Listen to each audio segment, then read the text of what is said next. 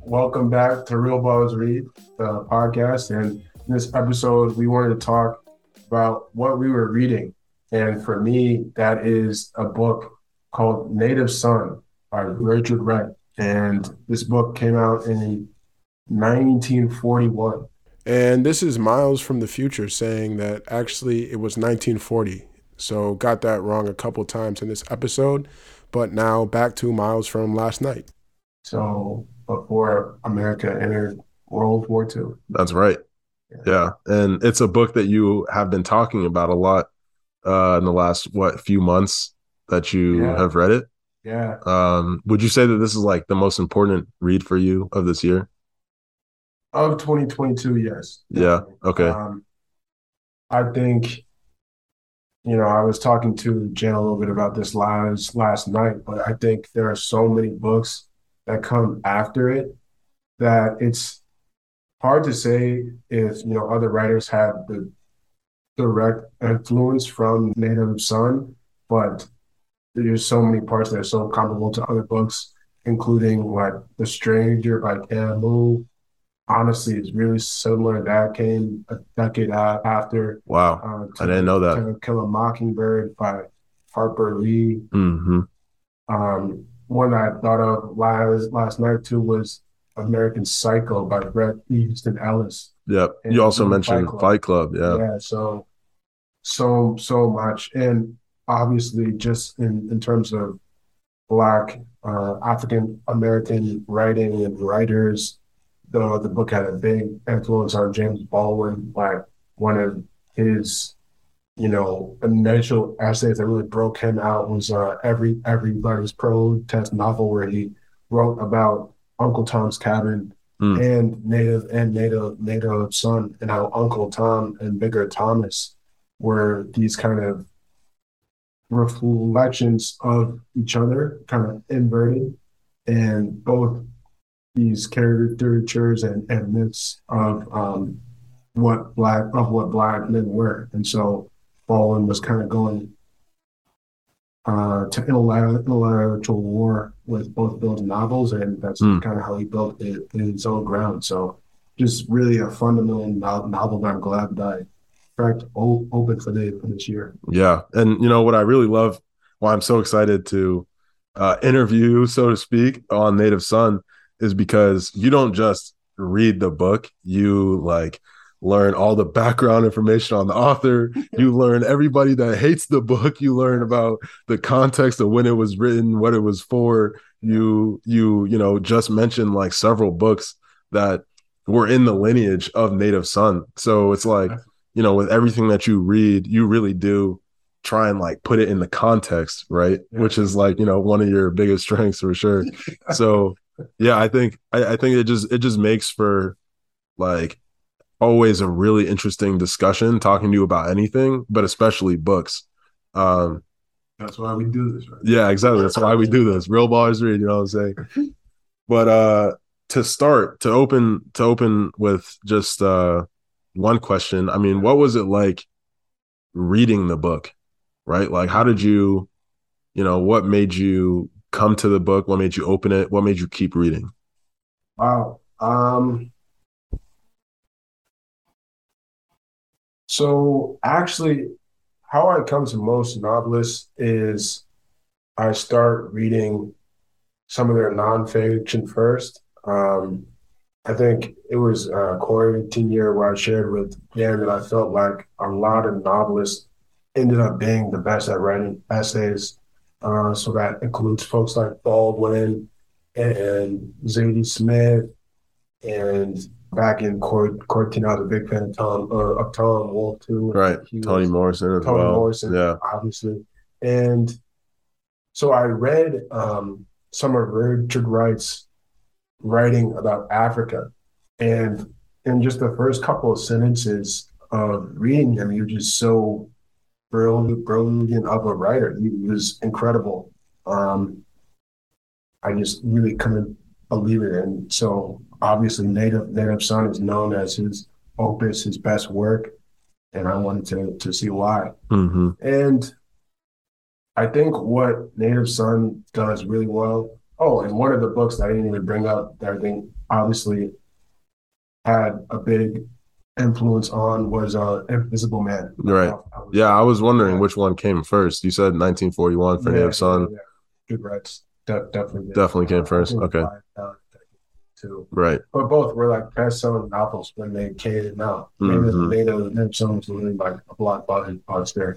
Um, Wow. plenty of quotes have talked about how much that book just changed race and how America thought about race.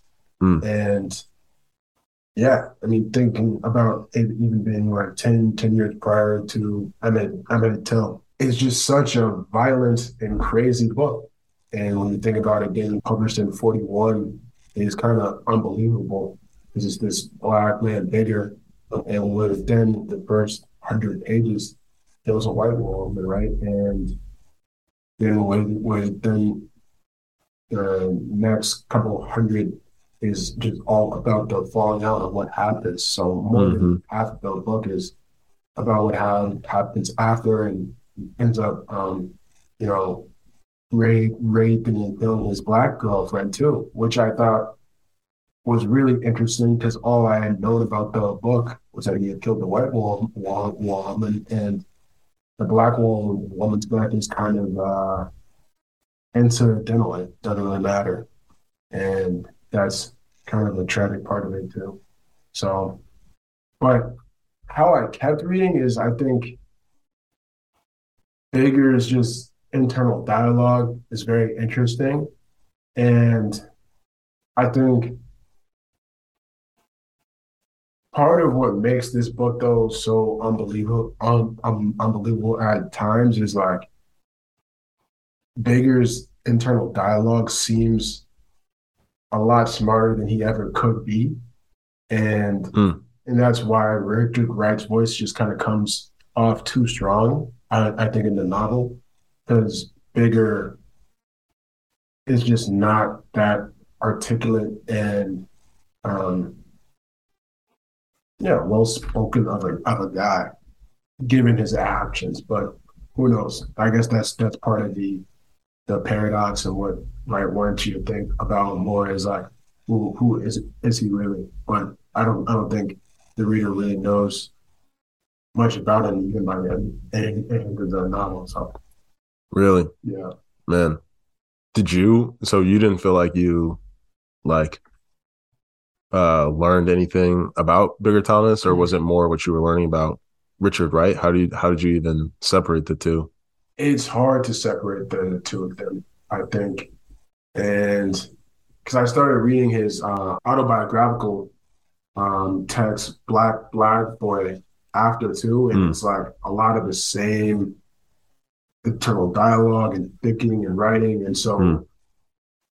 bigger bigger Thomas does definitely just seem uh, made up, even though he is real. You know, Richard Wright talks about in the afterword for the book how Bigger was born that like he had met Bigger Thomas several several times as like a child and meaning that he had so so many interactions with friends or other young black boys that he kind of made a composite of all of their traits and put them into Bigger. Oh snap! yeah. Wow. Um, so he's real, and, and and he's not. You know, the the thing the thing in this James Baldwin quote too is that you know every black man has uh, inner bigger Tom Thomas living inside of his skull, and I I think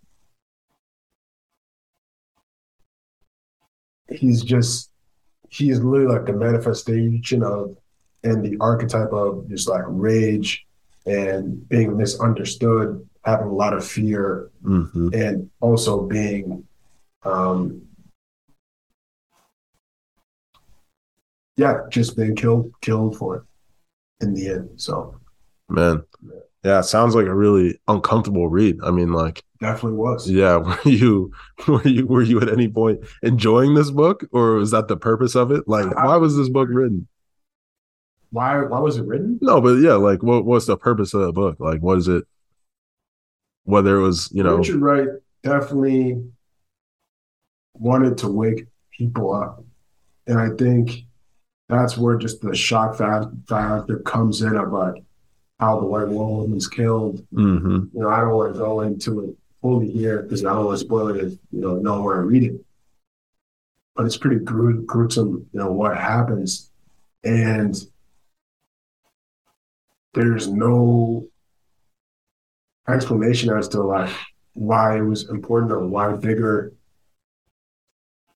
thought that was a wise thing to do. He kind of just doesn't, and that's kind of why I, I think the strange the stranger by Camus is such a great com- comparison too. And I would be shocked if Cam, Camus hadn't read um, Native Native Son had a big influence on his novel because the crime in that in that book too is kind of feels like it's not an act of his own free of his own free will, right? So, Mhm.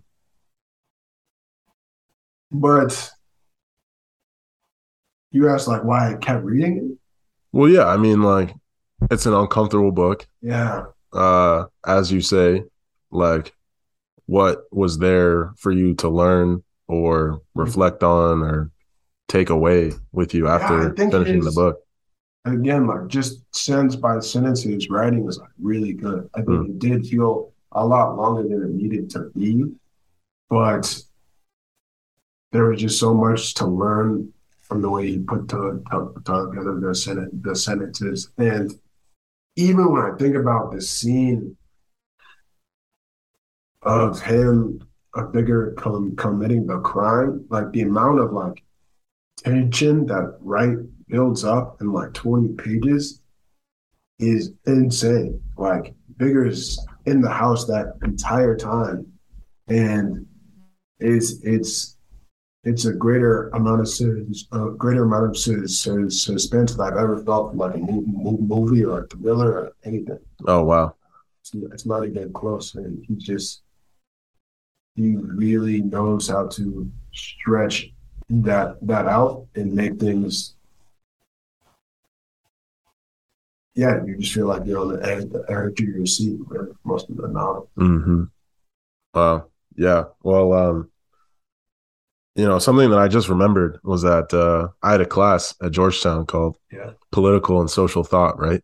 This is just like a this is a big lecture course that everybody's got to take. And you know, the the common critique of PST as it's called is that it only focuses on like Western canon, right? So the dead, your dead white thinkers. Uh, we talked about Plato and Aristotle, and then went up to like Heidegger or whoever. But the only the only person of color that was ever like brought into uh, the class was actually Richard Wright, and it was an excerpt of Native Son, and I don't even remember like why we were reading it. Uh, I thought it was kind of a bad look to be like, oh, the only time that we're incorporating black folks into the curriculum is when you know they're apparent monsters. Um, Yeah. but right, I mean, you were saying how Richard Wright was trying to wake up America just with like the shock of the violence and everything. Um, but what, like, what do you think has like continued to be true about like Native Son? Like, did you think that was a book that could be written to today? It's a great, it's a great question. I just don't think a black man could be this violent in any media form now. Like I'm even thinking of a movie like Get Out, like you know, he is put in that terrible place first, and then he like has to use violence to get out of the Mm, house. But mhm. like he would he wouldn't just like kill that white white girl just just cause Yeah. in the movies about it. You know what I'm Yeah. saying? I just don't think um there is an adaptation of Native of Native Son that came out though as a film in the last couple of years. Um, Dang, really? from Moon, like the actor, I'm forgetting his name. He's a great actor. But yeah, and then there was one that came out in the eighties, eighties too. But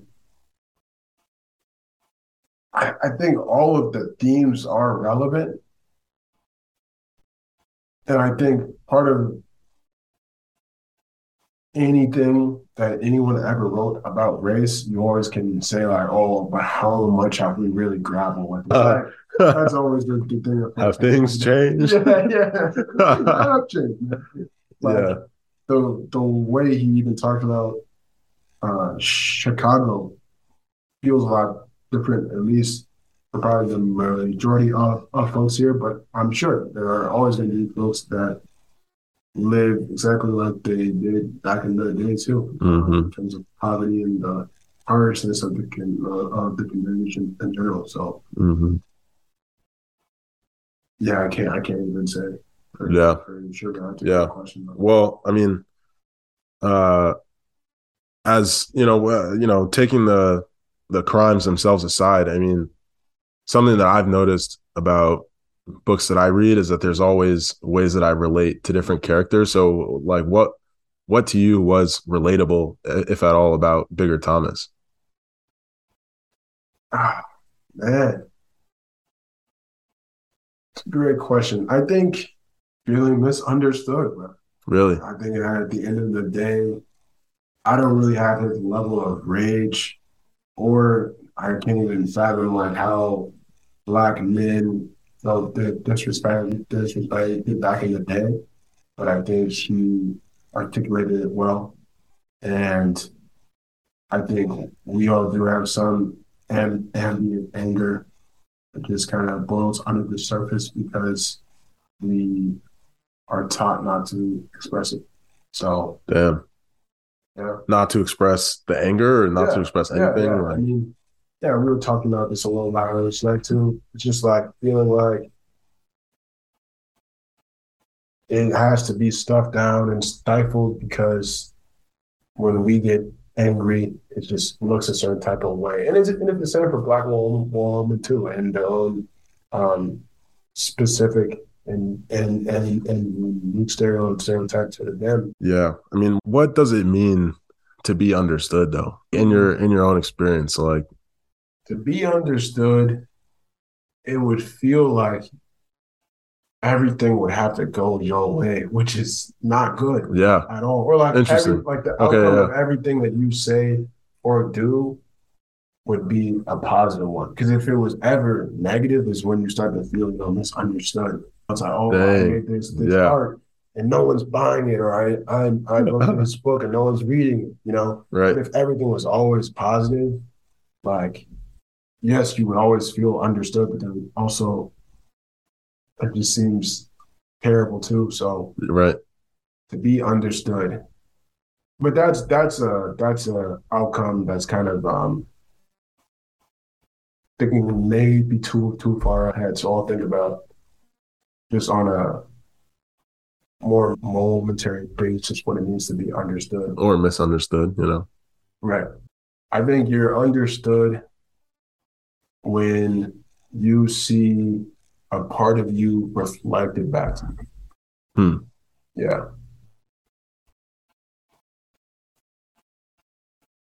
And then what about misunderstood? When you don't see it reflected back? Is when I think it's more about when you're too blind to see it. Dang. Yeah. Interesting. Bars. That was deep. Yeah, that was deep. Dang. Okay. It's more about when All right. you refuse, like your self consciousness kind of uh, makes you, yeah, think that there's nothing or no one out out there that can under, understand you or mm. does value value value what you think or mm. or say. Man, so I mean, what do you? So like, I definitely resonate with that. And you were just saying that you know, you also feel misunderstood in that way. So where, what is that self consciousness like? Where is that coming from? For all humans, or for me? Or no, for you. For you, like, oh, really? yeah. Self consciousness for me. Where does it come from? I don't know. God, maybe. no, I mean, I think it's always about just like the right thing to say. I think that's what causes the problem when folks when I think too much about the order of things and how things are right or wrong Mm-hmm. is I'm always you're always trying to place your yourself with the rest of the world and all of your friends and people around around you. And so the self consciousness comes from that ordering process, that figuring how that happens. Yeah. It's like, oh, this is right, this is wrong. If, I, if that's right and this is wrong, I'm this and I'm this. Mm-hmm. It's uh, dualism. Yeah. Right. So, Right. do you think you're a very self conscious person? Uh yeah, for sure. For sure. Um How has that changed over time? Well, I think when you know when you're different or feel self-conscious of your differences, it only reinforces you to continue thinking about it, right? Um, you know, in particular, right? If we're in a school where we don't look like most of the kids that are there, I think, you know, um, I just grew to become more self-conscious of like my race, my size, my gender, like how I came off around other people. Um, I think it made me very sensitive to how I interact with other people, but it also made me a little less aware of like how I actually felt or how I could actually communicate. Um, and I think that does get back to what we're talking about with bigger, right? Just in terms of this inability to communicate in ways um, and express yourself emotionally, right? Right. And then it just leads to like blowing up and rage. right. Yeah. Yeah, it's inter- interesting though. Um, and I'll ask you about this too because of your love of bo- boxing and martial arts.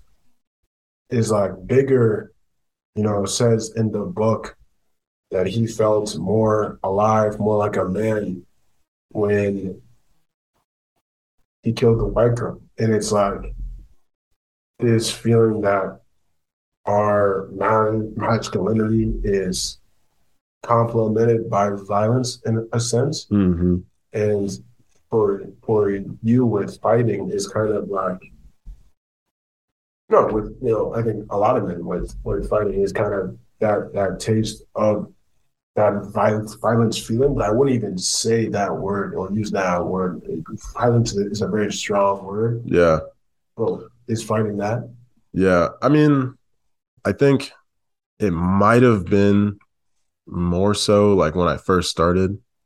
Um, you know, I mean, we grew up watching, right? Like, you know, all the boxing greats with our with our dad and grandfather. And I think as violent as it was, there was also this element of like creativity and expression that was so clear in like their personalities and you know how everyone has a different style when they box. Right. And when I, you know, chose to start boxing and learn, um, I was coming off of, you know, a lot of different team sports in high school. Uh, I loved the intensity, the physicality. Um, but what's interesting about boxing is that as intense as it is physically, like it's, or as violent as it may seem, it's also like a very intimate thing, right? Where even now I feel connected to people that I was like boxing a lot with in college, Mm. um, just off of that like Mm. physical interaction, that dance. Like you really are kind of vulnerable with a person in a way um, that you're not. Yeah. Well, no, no. You, I mean, you're you're protected, right? And you got shirts on, and like, and and I think that's part of it too, right? Is that like, I think what makes martial arts so special is that it creates like a sacred space for that kind of like physical struggle and the fighting. Yeah. Um, which definitely chilled me out in like every other way. Like once I started boxing, I was like, man, there are like very clear boundaries around like when it's okay to do this. And I think it was in a way like a practice in, you know, self control, right? And, and not even self control, but like knowing how to express myself, release, like pay attention to how I'm feeling.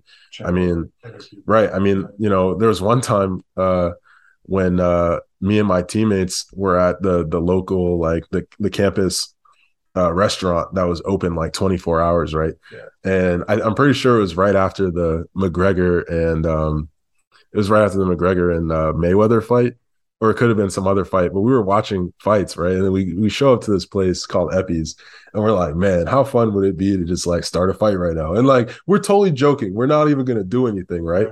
But then what happens? Like within 30 minutes, like you know this this these kids on the baseball and track teams end up like fighting and we're right there to like break it up Wow. yeah and Wow. you know that was fully just off of our ability to like feel comfortable in feel comfortable in a situation Mhm. like that where it was like very like intense and aggressive and very quickly moving like we were right there and Wow. i think that really spoke to you know not only the power of us like as a group but just like what boxing can do and like helping you choose when to like go to that place and like when not to right um you know at 30 minutes from us breaking up that fight the basketball and football teams got into a fight and we didn't even get in that one we were like that's just too much We're man.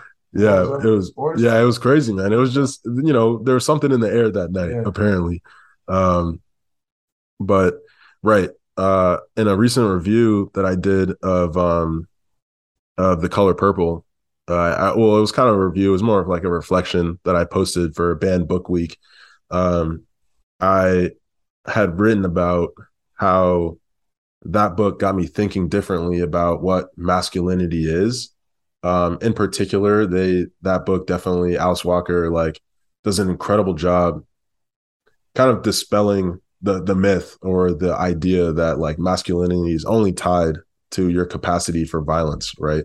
Um and so yeah do i feel more like confident from my experience boxing? Like yes.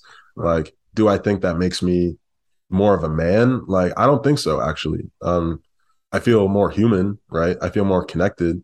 Part of that as well is because my boxing team was mostly girls right? And you know most of my captains some of the like best pe- players on the team best athletes on the team were you know women.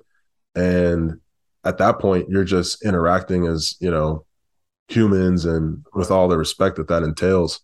Um so I, I think i was lucky in that sense i would definitely say that traditionally right like martial arts are you know associated with that kind of masculinity but i think there's more to it than that and i'm still trying to figure it out myself but That's fascinating. Yeah. You know, that reminds me, I was actually reading this other um, Baldwin essay earlier this this week. Here be dragons, oh yeah uh, freaks, and the ideal of, of Yeah, it's one of your favorite essays. But yeah, and he talks about how we all have both mas- masculine and feminine qualities in the image of God, and how we call freaks freaks because they they they show that that fear of let's say as us men the fem, the the the the the feminine side of us you Mhm. know? And we fear embracing that. And that is why you know we deem queer folks freaks you know as you kind of talks about it i say i mean uh, definitely when you say it really just ma- makes us more human because there are so many women that obviously share a lot of the same qualities Yeah. I don't think we're exactly the, the same in every single way. Sure, but every emotion is available to every person. Mhm. So hmm And yeah, I- I- and you know, there's definitely a fighter in anybody and everybody. Um, and it just, you know, is expressed in a lot of different ways. But even then, right, like, you know, we're not necessarily fighting to destroy. We're also like fighting to build. And I think maybe that's part of like where I take issue with you know ideas of masculinity as just being like destructive, right? Is because I think like at the end of the day, it's our combination of like energies and just our personality that can be creative in a sense. Um, but of course, right, like what models of that do we have? Um, I guess, you know, to your point about here be dragons, like it's it's the people who are like outcasted in a lot of cases. Yeah. Um, for for whatever reason, but particularly, you know, the ways that they uh come across in their dress and mannerisms and everything. Mm-hmm. Actually, I'm gonna go back to what I just said though, form it into a question. Do you actually think that every emotion is available to every person? Mm. I think that goes back to what being understood means. Because people feel misunderstood when they see a discrepancy between their life and others. And they're like, no one, no, no one actually can access the emotion I'm feeling because no one else has lived my life. Mm-hmm. Mm. Yeah, I think emotions are bigger than people. Interesting. Speak on. Well, I think that uh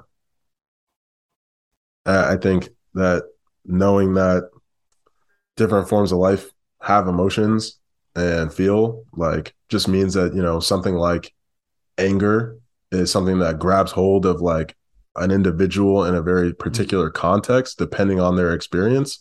But it's but it is a like it is a being that has the potential to grab onto anybody um wow. in the right situation. You see what i'm saying? That's crazy. Um so it's not even that like almost to reverse what you're saying right? It's not it's not necessarily that like people have access to all emotions but all emotions have access to us. Like i don't even know if that's that's, that's just super weird but no that's, that's just that's, yeah. true yeah. Think of primates and sharks and other creatures. They all have anger and we've seen you know potentially yeah.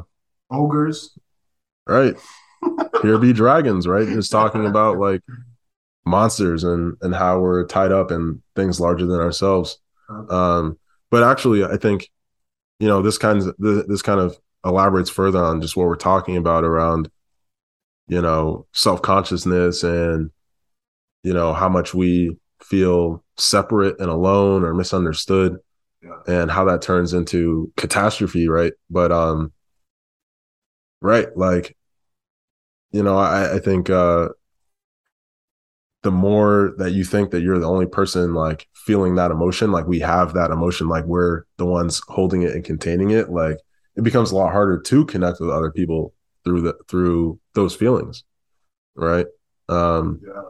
And so that's something that I've been trying to like see recently, I guess, is just how um, emotions can be so much bigger than me and can be, you know, grabbing hold of anybody. And I think books really did help me see that too, just because it, it's almost um it's almost scary. Like it's almost scary how well a book can like capture us and like really hold us and like even though Richard Wright uh wrote this book in 1941 as you said like there was something about his energy that he put into it that was able to like hold your attention and hold your attention for however many pages of the book. Yeah. Um, even now talking about it, right? Like it was clearly an important book.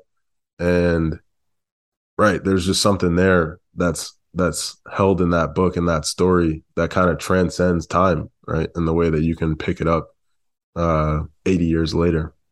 Wow and the way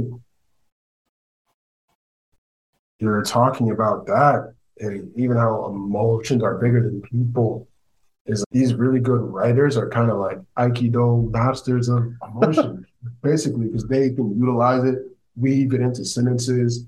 Again we, we talked about toni morrison how we'll feel literally disgusted like sick to our stomach over things that she's written, and that that's not in like, oh, she's a terrible writer. It's like it's so visceral. It's like, how did she do that? Yeah, Like, that it's it like- was intentional. That's what Yeah. I'm saying. But she was That's sitting with that, all of that, like the ava- ava- avatar and the shit, bending all the elements. Seriously, that that I think Yeah. that is a great meta- metaphor. yeah, no, absolutely, absolutely. That's what they can do and make you feel all that at, at once, and then just go to the next page Right, with a totally different tone, right. which is what I just find captivating, really captivating about it. And right on that same level, writers are meant to have, are trained to have a lot of empathy and be able to talk about emotions well and talk about them better than the reader can. And that's what really grabs them in is seeking that clarity of emotion, of the feeling that they can't capture yet. And that's why they keep reading. And so, wow, thinking back to Native to Native Son again, though, that's why I kept reading. Like fundamentally, that book is about, yeah, is a piece of every black person in this country, whether they know it or not. I feel Damn. like reading that, you really are reading a piece of, of your heritage and just a really important read from some not point of view. So, is that why you would say that you recommend it? Do I recommend it? Yeah, Yeah. I recommend any and all books, even if Really? it's trash. really. Yes. It's like, How are we supposed to trust you, bro? all right. If a book is not good, who would know until you read it? So let's say there's a book out there that no one's read. I obviously recommend them to read it because it could have the most beautiful gold in there, or it could have, yeah, trash.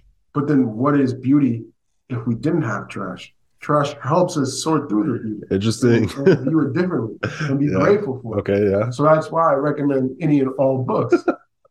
But wait, are you saying that you're recommending books that you haven't read before? Yes. Because it helps me. It would help me. It is basically saying, like, I recommend other people to sit in peace and try to finish and focus on one thing, Right, even if it takes all of their patience. right. Because, like, spiritually, that's a good exercise. Really? Yes. Just okay, I see. I see what you Yeah. mean. So you're more saying like you're more saying like you'll recommend anything, even if you haven't read it, because you believe reading is that important. Just sitting down so. to read. Yeah, Yeah. I guess so. Yeah. Hmm. Doesn't even matter what the book is. That makes I'm sense. trying- No, that makes sense. Exception, yeah. I That makes really- sense. Really Yeah. don't. Yeah. Even, you know, the darkest, scariest books, I think there are parts of, you know, so- so society's collective unconscious and shadow that maybe are worth diving into more. I Hmm. might not be the nigga to read it because I don't want that on my on my own spirit. But I recommend someone else to. You know, Right. So I see. yeah. I see. That's its own form of Aikido, bro. You're just like you're just getting yourself out of the way, man. You said, take myself out of the equation. You want to read that? Go ahead. Yeah. Do you think that you would read Native Son though? Oh, I mean, I'm definitely well, I think interestingly enough, uh one thing that you said in passing really resonated with me was that you were talking about how much of his like thought process and kind of like internal world is brought forward in the book. Yeah. And that is something that um you know Toni Morrison has written nonfiction about, right? Just the importance of uh slave narratives and like her own form of writing for talking about the interiority, like the ways in which like black people think about things. Mm-hmm. And um, you know, it's actually interesting putting uh uh Richard Wright, Toni Morrison, and uh Fight Club author Chuck Palahniuk. yeah, Chuck Palahniuk Mhm. into conversation with each other because Chuck Palahniuk, I saw I saw a piece that he wrote about saying like, hey, like if you want to write, like get rid of all thinking words. He was like, like don't write thought, don't write wonder, don't write like anything related to like internal. Like it was always about like, oh, you move this, like use push and like action verbs that are actually doing things in the world. And yeah, it was a very interesting take, right? And I, up until that point, you know, loved using wonder as a verb, right? I wonder about this um, because I think that George M. Johnson does a great job of that in their books. But right, I was just thinking about how like so much of uh, Toni Morrison's work, you know, does a great job of showing interiority. Um, but then a book like Fight Club will you know strictly be about like what people are doing in the world and so when you just when you were describing that about um bigger thomas and the way that richard wright wrote this Mhm. book i was like man like this is a great example of that dynamic um Mm. because especially in a world where people are self-conscious and feeling separate and alone there's a lot of there's a lot of interior thinking going on right? That are thoughts that people have and questions and worries and uh, none of it's getting really expressed right? Which goes to our whole thing about being misunderstood. So yeah. i mean i definitely don't i definitely don't want um you know some of the things that you said on my spirit i mean that's definitely hard to to read through. And you know I- yeah i guess i'm curious you know how anybody uh not just you comes out differently from reading that book. Um but you know it's not like i haven't read like scary books in that way either right? So yeah. i'm open to it. I'm open to it for sure. Um i i, I think about native son and invisible man in similar ways as just being like you know kind of like horror stories about the about the like loner black man and you know that that's a lot that's a lot to that's a lot to put on us um I definitely, yeah, it is too, it is a little too real, but I definitely want to, uh, at least be open to reading them for the sake of just learning, right, and going through that process of reading them and, you know, seeing how much, you know, we and other people are a part of their legacy, right, as as important of books as they are. yeah. Um, but right, you know, as as we've been saying, right, like Toni Morrison, Alice Walker, like those are great authors as well, and we're also in their legacy, and they're responding to both of those texts in, in a way. So, Mhm. um, yeah, just seeing how all of that is in conversation is very interesting to me. Um, so I'm definitely, I'm definitely interested for sure. yeah. Yeah. I wonder. I think if publishers have um, a manuscript of a Toni Morrison or a Richard Wright type figure that they haven't published yet, I would love for one of them to do an experiment where they actually publish them under different names. And I don't know if that's even legal, but Probably not. Really interesting if the interpretation of a native son type work by Richard Wright would change if it was published under the name Toni Morrison. Interesting. Yeah. I mean, I feel like people. Is that even possible? no, I mean, You those, see they're two, no, I do, Yeah. but I feel like those two in particular are such well studied authors that everyone would know that it wasn't that it wasn't actually her writing you know what i'm saying True. um and vice versa I think this is what I also think, you know, we just talk about over the years, but it always feels like you never, you never can read the text on its own. That's impossible, right? And we were talking about context earlier, and it's hard not to always think about the author and the time period Yep. and Yeah. a lot of the time though it feels like you are simply reading the author and even if it's a novel what you're interpreting ends up being your interpretation of who you think that person is For sure. right For you know i was thinking about this a great another great analogy for this is comedy honestly. I think stand up and especially the last decade has entered a diff- difficult kind of terrain where things do seem very political very racial but it matters a lot like who is saying what joke and and when Yeah, where definitely. things can can be funny when one person's saying it, but when another is it's not. And so it's less about the joke. Because if the joke was funny, it would be funny in both contexts. Would it not? Because it's said differently. But it's also said differently because they're different people. But the, the, the, the same joke told by two different people and never the same joke. Right. But you were just saying that it, that that the a funny joke would be funny no matter who's telling it, which it is should be no. But why should it be though? context. Context. Context is key.